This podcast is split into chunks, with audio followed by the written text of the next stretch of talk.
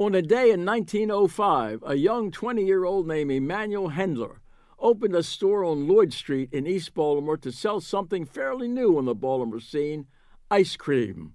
At the time, ice cream had a special presence here in Baltimore because the product was first crafted here by one Jacob Fussell.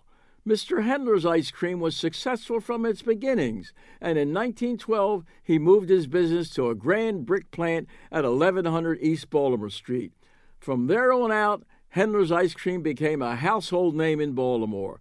The company's Kewpie doll trademark was everywhere and widely recognized. The company at its peak in the 1950s had distribution in 400 stores, served by a fleet of famously yellow and red delivery trucks. Its assortment of flavors became the stuff of legend and of much conversation.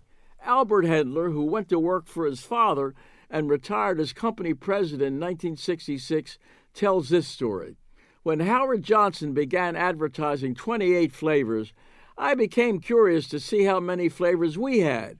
We had over 50 ginger and peppermint, grape nut, licorice, date nut, spice apple, cherry gold, tomato aspic but eggnog was our best seller.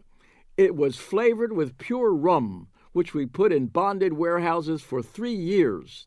We were the only ice cream company in America to have a liquor license for the blending of whiskey for other than drinking purposes.